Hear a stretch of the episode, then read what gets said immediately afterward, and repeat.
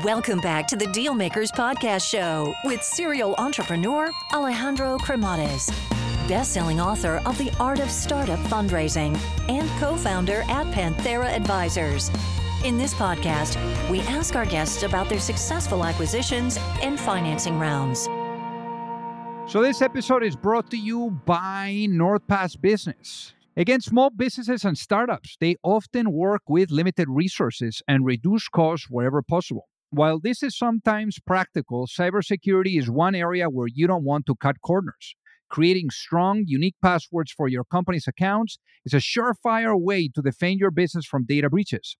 However, with the number of personal and work logins we use daily, it's very easy to get password fatigue, leading to reusing the same passwords across accounts. So, NordPass Business is a powerful password manager for organizations that removes the difficulty of generating and remembering strong passwords for you and your colleagues. Additionally, it allows for you to integrate single sign on with your company's Google Workspace accounts and effortlessly create groups to share sensitive information across teams and projects. So, see NordPass Business in action now with a three month free trial by going to nordpass.com forward slash Panthera and use the code Panthera.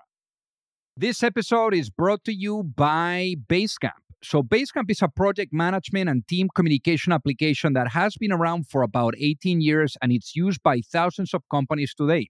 Basecamp is all about simplicity. It is designed to give you and your team the tools you need to get work done. They have message boards, to dos, file storage, chat calendar, and much more. Basecamp is built to help you in getting out of your way and let you focus on what matters. Again, you know, like when you're adding a bunch of people, there's a bunch of files that need to be shared. You need to be effective. And that's where Basecamp comes in. They actually are from the guys that brought to you 37 signals. And really, they help in making decisions simple and also effective. So go to Basecamp. Their pricing is simple and they give you the all, all really the features in a single plan. No upsells, no upgrades. Go to basecamp.com forward slash dealmakers and try Basecamp for free. No credit card required and cancel at any time. Thank you, Basecamp, for sponsoring this episode. Alrighty, hello everyone, and welcome to the Deal Maker Show. So, super excited about the guest that we have today. We're going to be learning quite a bit about building and scaling, but also incredible, you know, how he has been traveling around the world, the distributed workforce that he has, and and many other things that I'm sure you're all going to enjoy very much. So, I guess without further ado, let's welcome our guest today, Chris Maurice. Welcome to the show. Uh, thank you, sir. It's good to be here. So originally born in New Orleans, uh, and uh, obviously, you know, quite a uh, interesting, you know, upbringing. And and I love, you know, for you to kind of like walk us through it. Like I walk through memory lane. How was life growing up there in New Orleans? Oh man, New Orleans is uh, New Orleans is an incredible city. I highly recommend it to anybody out there that's looking for a good time. Not a great place for business. um, maybe that'll change one day, uh, but a hell of a place for restaurants and tourism. That's amazing. So, so you were for there quite a while. I mean, you didn't move much until university. No, no, no, no, no. The family was uh, pretty stable. We stayed in and around the New Orleans area. I basically spent the first 18 years of my life in southern Louisiana. So I think, uh, I mean, hell, before starting the company, I'd been on a plane four times in my life. So, so my entire idea of the world was basically shaped by southern Louisiana. So it sounds like being there, you're quite, you were quite in the known, like in in the certainty, you know, like kind of stuff. Like what got you into problem solving, into this, you know, excitedness for traveling around the world, building companies? I mean, uh, did you have anyone in your family that was an entrepreneur, or or how did that come about? Yeah, my uh, my dad and his grandfather so my great grandfather, so my father and my great grandfather were both uh, quite entrepreneurial, and so I think I think that's. I mean, if I had to credit somewhere that it that it comes from, I think it comes from you know certainly uh, like that part of the family yeah, I mean the the whole travel piece came much later, right? I mean, as as any good American, I did, I never had a passport, right? right, and so um, the uh, you know the idea of traveling never even you know really crossed my mind, right? Uh, anywhere that I would go had to be accessible by car, so Yeah, but I mean, I, I think uh, for like entrepreneur, uh, sort of uh, what the entrepreneurial spirit or however you want to call it, sort of sprung up in fifth grade. So I would have been what about uh, let's call it like eleven, and I uh, I started selling Pokemon cards online. And that was I did that for actually a number of years. That's that's basically how I paid my way through college was selling Pokemon cards on the internet. So uh, my God, I mean, uh, some of those Pokemon cards, you know, can get you know really expensive. We're talking in the millions. Oh, my brother, I'm telling you, the uh, my biggest regret is that I was about 10 years too early on the Pokemon craze, man. That's uh after like during and after COVID, it is it is boomed. I should have just held on to all of them. Yeah, no kidding, no kidding. Now, now in your case, you go to Alabama uh, to to do your studies. Obviously, the first time that you get out of the comfort zone of New Orleans, and uh, you know you go there to Alabama, and that actually during that period of your of your college uh, is when you came up with the idea of yellow card. So, how was that the, the process like of um, you know because as they say, ideas you know they're dormant. You know we don't even know that they're there. They take time to incubate. So, how was that process of of the idea coming, you know, to you, and then you thinking, "Hey, I got to bring this to life." Yeah, yeah. So I, I, yeah, I went to I went to Auburn in uh in in Alabama for for university and I mean big big credit to some of the efforts that the school started at the time, right? They started during my what freshman or sophomore year and then has now, you know, continued since is Auburn really put a focus on entrepreneurship right and and they had they had a major for entrepreneurship and they they started you know some uh, student entrepreneur competitions and incubators and all of that right and so there there really was a how do you say a push at auburn for uh, you know for students to sort of uh, chase that entrepreneurial spirit, right? And yeah, and I mean, I we certainly would not be where we are today if it weren't for the sort of uh, initial push that they gave us uh, and the you know just the the help and encouragement that they gave us along the way right? Um, yeah i mean I, look there's not a ton of companies that have come out of auburn but what i will say is that uh, any and all that are coming out it's it's definitely thanks to the fact that they're trying to provide those resources and that encouragement right? That's that's really all it takes right? Is you you need you know you need somebody that wants to chase that dream and then you just need eh, you know a group or a person that's that's you know willing to encourage it right? So let's talk about that process of coming out. I mean how how did how did the whole thing come out? What was that journey like that process of of, of coming up with with a concept and and then say hey you know let's we're ready here to to get going yeah, yeah. I mean, so we we tried uh, we tried a number of uh, a number of things that didn't work, right? So uh, I think I think to to back up a little, so I, I got into Bitcoin around 2013. So right before I started university, Justin, my my now co-founder, is uh, a big nerd, right? And so he was, uh, you know, scourging web forums back in the day, and uh, you know, very into uh, very into Bitcoin and yeah, followed like the the early community very closely. Um, and that was all he wanted to talk about back then was was Bitcoin. um, and so uh, eventually he had, he had sold me on it, right? and uh, we tried a number of things that did not work right uh, we lost a lot of money trying to you know find some sort of foothold in the crypto industry and um, yeah, you know what what we eventually landed on, and I you know sort of brought up through the like the Auburn accelerator and and all of that was the uh, the initial idea for Yellow Card, which was that we were going to take a gift card, put it in CVS, Walmart, places like that. You'd be able to walk in, buy this gift card, redeem it for crypto, and uh, and you know we started building this out. And one day we met a Nigerian guy at a Wells Fargo who was sending 200 bucks to his family and the bank charged him ninety dollars to send two hundred to uh, to Nigeria, and and you know we thought, you know, wow, that's that's absurd, right? And so basically went and talked to this guy, right? Hey, have you heard of Bitcoin? It's you know it's free, it's instant, it's fun, all this great stuff. And went home and and basically asked myself, you know, what would what would this guy's mom do with two hundred dollars worth of Bitcoin? Right? So we've solved the middle of the problem. I can send you money whether you're in New York or Nigeria or wherever you are in the world. But then what are you going to do with that? right? In the US, there are options, right? I can sell that on Coinbase, but I, you know, I can't. It's it's very difficult to natively pay your bills in crypto, right? The gas companies don't generally accept crypto, right? Uh, you know, even in San Francisco, you'd have a hard time paying your rent in it.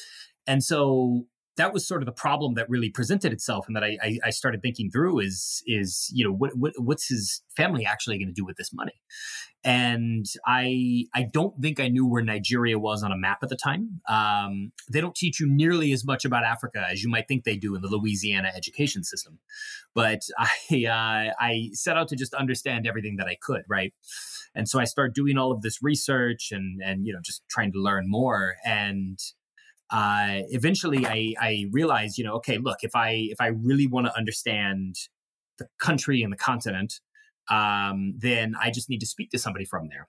And so I, I put out this ad online that uh, you know basically said looking to speak to you know Nigerians online, right? Which in in hindsight probably wasn't the best approach, right? But um, I you know I end up uh, I end up you know meeting and talking to this guy right? And uh you know we, we hit it off and within uh within about a month and a half of meeting this random nigerian man on the internet he convinced me to go get my passport and take the first international flight of my life. Uh so like i said i'd been on a plane maybe four times in my life at this point and this guy convinces me four days after graduating college on a six day old passport to fly to lagos with no visa no shots and a one way ticket and uh, spent all of our money on this on this trip. And so literally landed in nigeria with the options of either make the business work or live in nigeria for the rest of my life. Right. So then what happened next? Ben i mean from from there right it uh, i think the the big thing that we discovered is the problem that we set out to solve was you know okay how does this guy get money to his family on the continent without you know paying an arm and a leg to somebody like Wells Fargo, right? And that was that was basically that was what we had set up to solve. And I, I think what we learned from that trip is that the world does not need another remittance company. There, there are a million of them already. There's, you know, Western Union and MoneyGram and TransferWise, and you know, every, I mean, I think everybody on earth can name at least three, right? and so, uh, you know, we learned very quickly into the trip that there's no need for another remittance company, right? What what Nigeria and and you know Africa more broadly needs is just on and off ramps to be able to actually access and redeem value from crypto right and from this this broader crypto ecosystem and so whereas we we sort of thought that what we were going to be building was a tool for people to be able to send money uh, what we ended up realizing is that's not that's not it at all, right? What we actually need is just the ability for people to be able to buy and sell crypto, right? Be able to on and off ramp.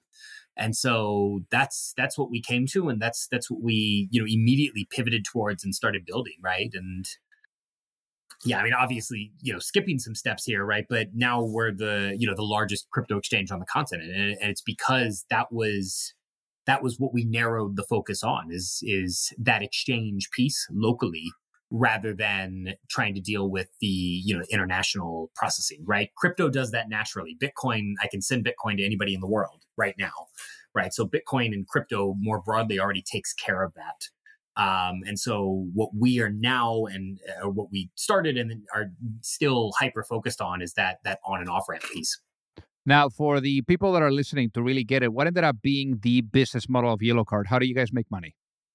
Yeah, you can think of us very similar to Cash App or Coinbase, right? So a a very simple, straightforward user experience, right? Mobile first, uh, very mobile friendly, where basically you download the app, right? You you know you sign up for an account, and then you can load fiat right? So I load, um, you know, my local currency in any country on the continent that we support. We support 16 countries across Africa.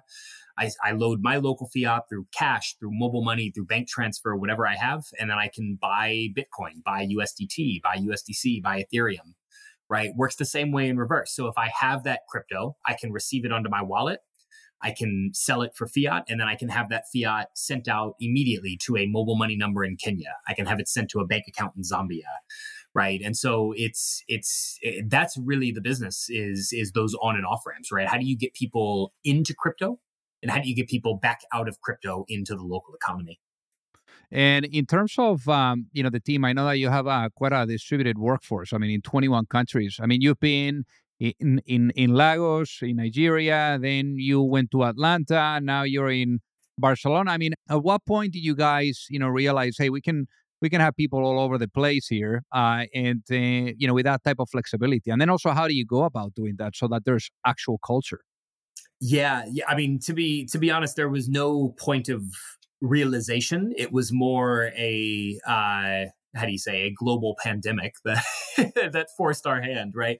So I mean, we are we are fully a COVID company. Um, I mean, we started, eh, you know, I mean, look, what we shifted to Africa in 2018. Uh, we launched in June of 2019. And so, I mean, we launched what seven, eight months before the world ended, right? right. And so, yeah, and I mean, you know, the first the first couple months were slow, right? And so, I mean, we when we were really starting to pick up, it was about the time that you know COVID was was kicking off, and it was looking like, wow, things are really gonna you know get bad here. And yeah, I mean, so it was it was never it was never a point of you know, oh, we can actually do this. It was more a point of like, oh, there's no such thing as offices anymore. So it doesn't, we can hire from anywhere, right? It doesn't matter where people are because, you know, it's a new world, right? And I think obviously, you know, now, I mean, you know, look, COVID's over and, and the world is opened back up, but uh, it, it really hasn't changed our approach, right? We think that, you know, we're going to find the best talent wherever that best talent is in the world and and that's that's who and where we're going to hire and so what that's led to is we now have over 200 people in 21 countries right uh, what 18 countries in africa and then the us uk and and poland right and so you know fully remote fully spread we have offices in each country that uh, you know that people have the option of going to but I, I don't like going to an office. And so, frankly, I'm not going to make anybody else go to an office. Right? so, we'll get back to our conversation in a minute. But if you're an entrepreneur or a sales leader, you want to listen to this. Let me tell you about Wingman. Not, no, no, not Tom Cruise. Wingman is a conversation intelligence tool that helps folks like you coach and scale up their sales teams really fast, really easy. Now, I know you know scaling is not just about hiring. Getting the team up to speed can be the real speed bump. Well, Wingman can help you in getting that. It lets you build call libraries with game tapes relevant to every sales situation, complete with highlights and notes, and it's asynchronous. I mean, repeatable sales training engine. Not just that, Wingman even helps during sales calls with contextual battle cards and monologue alerts. The great thing about Wingman is that it plays nice with all your existing tools like Salesforce, HubSpot, Zoom, Teams, and Google. It even syncs up with Slack so you don't have to log into your CRM all the time for deal updates. So head over to trywingman.com to give it a try. That is T R Y W I N G M A N dot com. It's just the wingman your sales needs to really predictably beat revenue targets quarter after quarter. This episode is brought to you by Partner Hero, which provides customer service outsourcing that's built for the needs of scaling and high growth startups. They offer flexible terms, fast onboarding, and the ability to scale teams quickly. Perfect for fast growing business. I mean, let's face it, you know, you're all startups. You know, it's time for you to really stop trying to do absolutely everything. You need to get yourself out of the support inbox so you can actually focus on growing your business. So again, Partner Hero is flexible. They have quality assurance. They have offices around the world to really provide that help and support that you need. And if you're ready to bring in outside customer support help for your startup that feels like it's part of your existing team, then check out Partner Hero. Head over to partnerhero.com forward slash deal makers to book a free consultation with their solutions team and mention that you heard about Partner Hero from Dealmakers and they'll waive the setup fee. Now, in terms of uh, obviously a lot of people, uh, how, how, how did you guys go about the capital uh, raising side? I mean, how, how much capital have you guys raised to date and what has been the journey with that?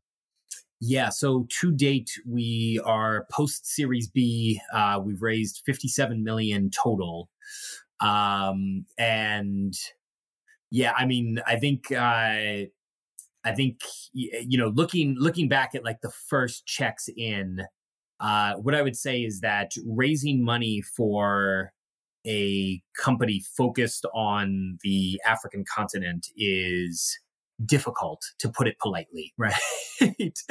I'm not sure if cursing is allowed on the podcast. Otherwise, I'd use some more choice language uh, when it comes to the uh, describing the uh, the process.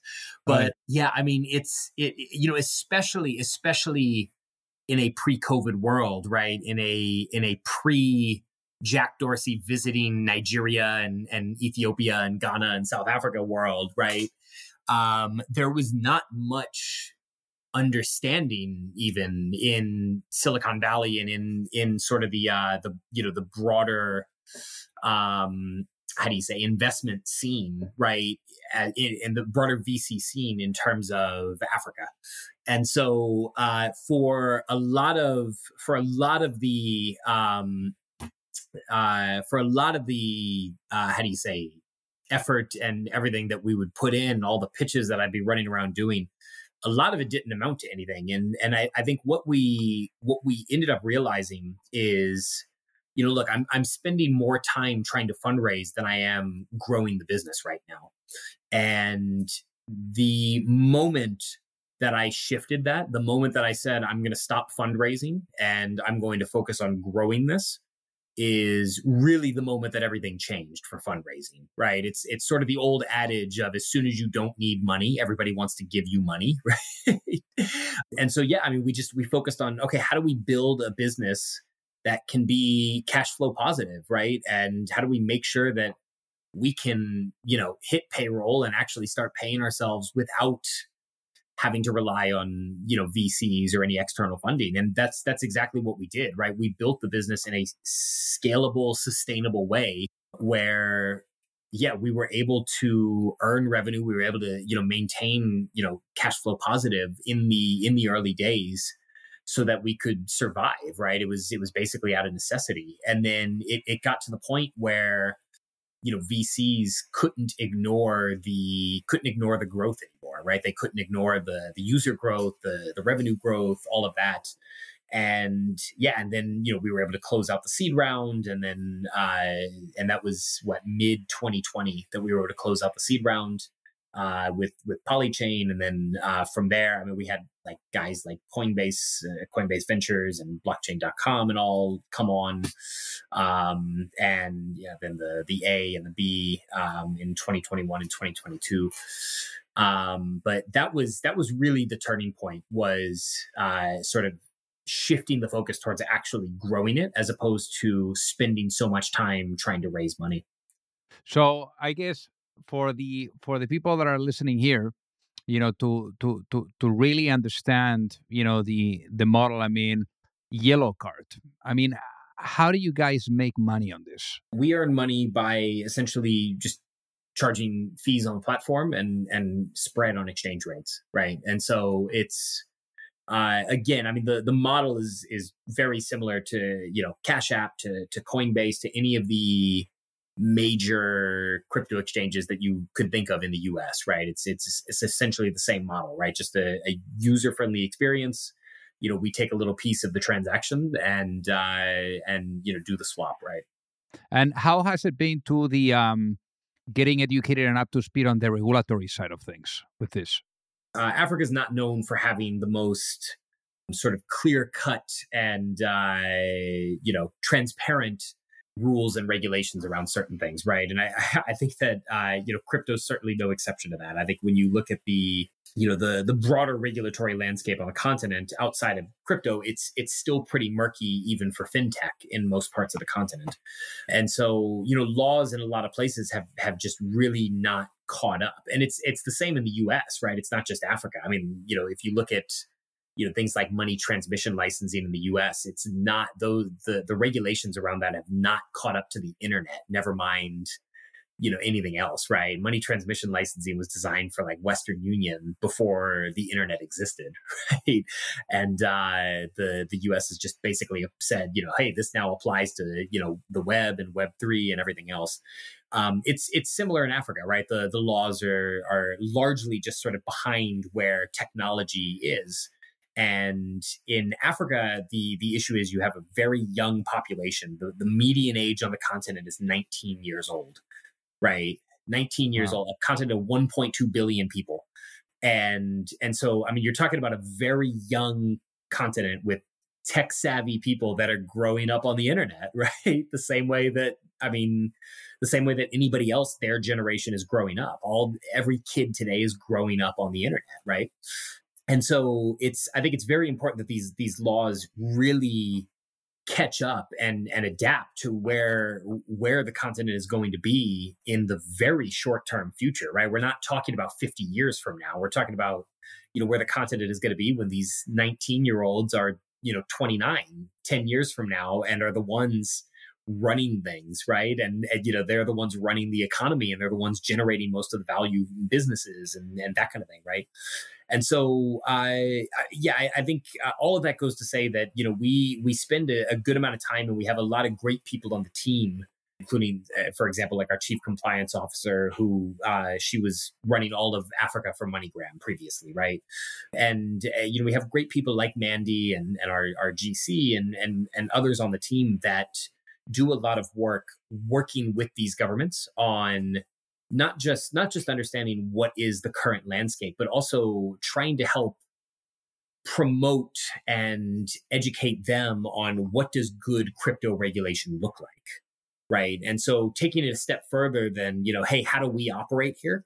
right? Actually trying to do sort of our part in shaping the way that the continent regulates this technology moving forward and so that's that's really how we've been able to navigate it, right? It's just by actually having those conversations as opposed to ignoring it, right? I think a lot of companies on the continent choose to ignore it.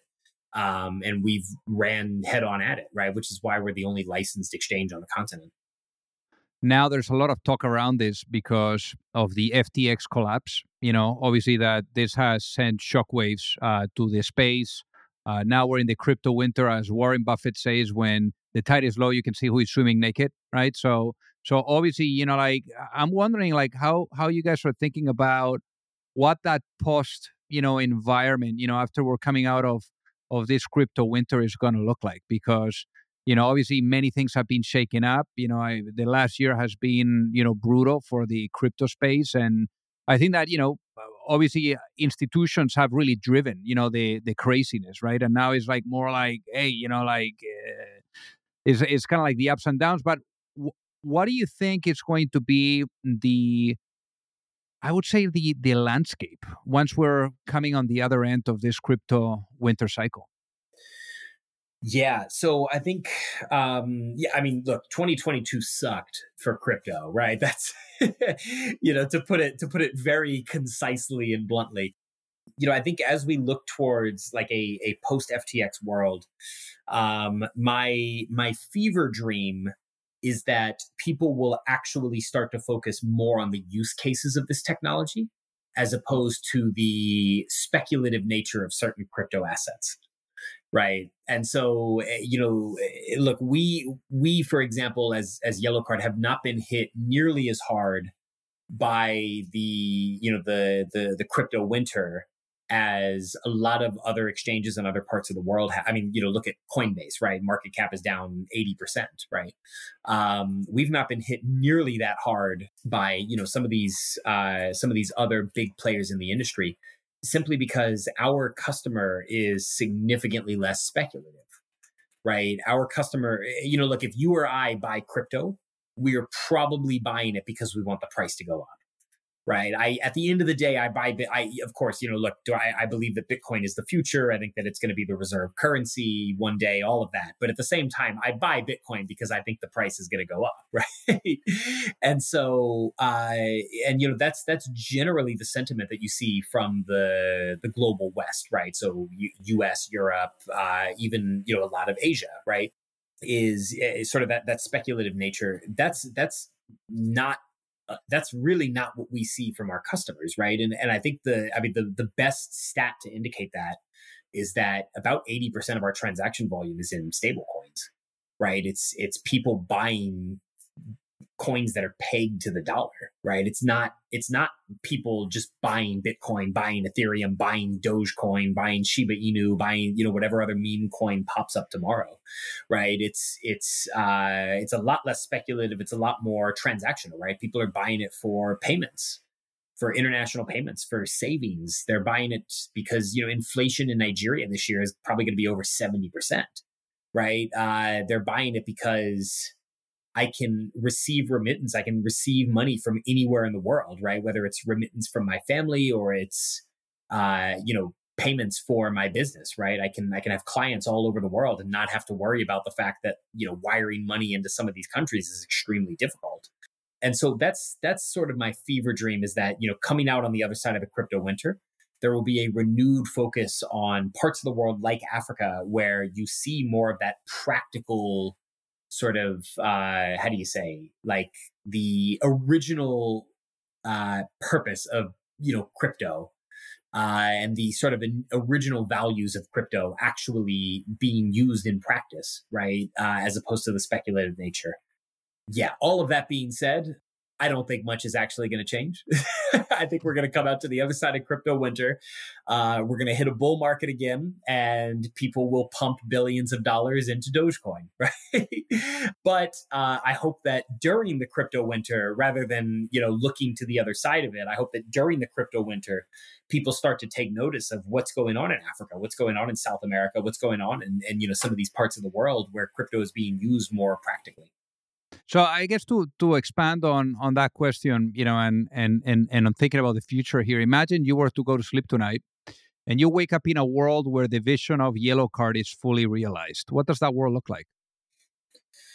Oh man, I mean, I th- I think that looks like uh, it looks like people uh, being able to control their own money, right? Which is, I think, the the broader vision of Bitcoin and of the the original white paper and of the you know the crypto industry more broadly, right? I, I think that our vision lines up very closely with that sort of initial vision of what is what is Bitcoin, right? Peer to peer electronic money, right? What what is this? What can this be used for? And of course, you know, for us, for our specific focus, it's it's on the African continent, right? But I mean, it's it's something that we want to see worldwide, right? And so we're pretty hyper focused on Africa. We're not, you know, we're not planning on going anywhere else. But uh, that's that's what I would want. That's what I want to wake up and see, right? It's just people being able to control their own money, being able to, uh, yeah, you know, being able to receive money from anywhere in the world, send money anywhere in the world for virtually free, right? Cutting out some of these insane remittance costs, right? Africa's still the most expensive remittance corridor in the world.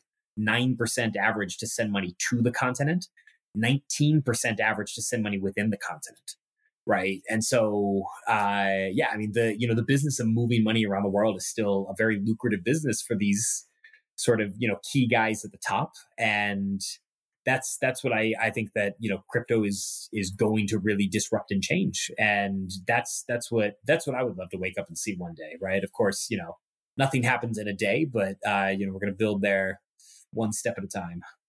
So imagine if you had the opportunity of going back in time and perhaps you know you were able to sit down that younger chris that was still in university thinking about you know launching you know a business in this case yellow card imagine you were able to sit down that younger self and give that younger self one piece of advice before launching a business. What would that be and why given what you know now oh man, given given what I know now, I'd put all my money in Dogecoin. But um, I think uh, I think other than that, other than that, I think it would be it would be sort of along the lines of what I talked about with fundraising. It would be like focus on focus on building, right? Like build a product and put it out in market. And the sort of the accessories and sort of the you know all the ancillary issues that you need to deal with while building a business will sort themselves out right but like have a good product build a good product get it out into market as quickly as possible and then iterate from there right um i think i mean you know something that we see quite often um is uh, companies and and and founders that that wait way too long to get their product out in the market, right? And I think that we see this more and more now. Um, or sorry, I should say that we've seen this more and more over the past year or so as you know money has been essentially free flowing right it's been very easy to to raise money and and that kind of thing over the past what year and a half right and so, uh, well, looking before, I should say before 2022, it was easy. It was significantly easier to raise money, right? And it was, you know, debt was basically free, and you know, VC money was flowing, and and and all of that, right? And uh, and so, you know, I think I think what we ended up seeing was a lot of a lot of founders that didn't understand that right and who wait way too long to actually get a product into market and by the time that they do they're not in a good position anymore, right? They're they're running out of money. They need to raise again. All of that, right? Um, I think my my best advice would be that if you launch a product and it's perfect, and there's no issues with it, then you waited way too long to launch it. Right? You should, I mean, you put it out in the market. Uh, I, you know, look, we were we were talking about this earlier, right? Even with your podcast, it's like you started the podcast and the sound quality was no good, and you know all of that, right? But you were building that listening that listening base, right? And then you iterate from there, right? And now you got this, you know, this nice professional mic and this setup and everything, right? And you know, if you if you had waited until you had this microphone to actually start the podcast then you know you'd be significantly smaller than you are today right? Yeah. uh, and so that that would be that would be it right? Is just get something out there right? Let's see like see how the market responds and you know build on it iterate listen to your customers listen to you know your whoever the clientele is right? Listen to them but uh, you know get something out there. I love it. So chris for the people that are listening what is the best way for them to reach out and say hi man, Twitter, I guess. at Chris Maurice. Let's uh yeah, say hi to me on Twitter. Amazing. Well, hey Chris, thank you so much for being on the Dealmaker show today. It has been an honor to have you with us.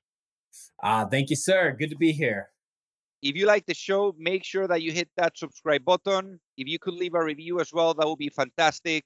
And if you got any value, either from this episode or from the show itself, share it with a friend. Perhaps they also appreciate it.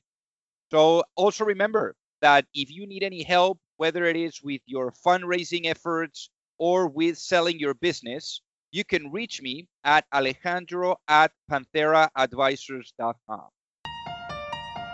You've reached the end of another episode of the Dealmakers Podcast. For free resources and materials, head over to alejandrocremades.com.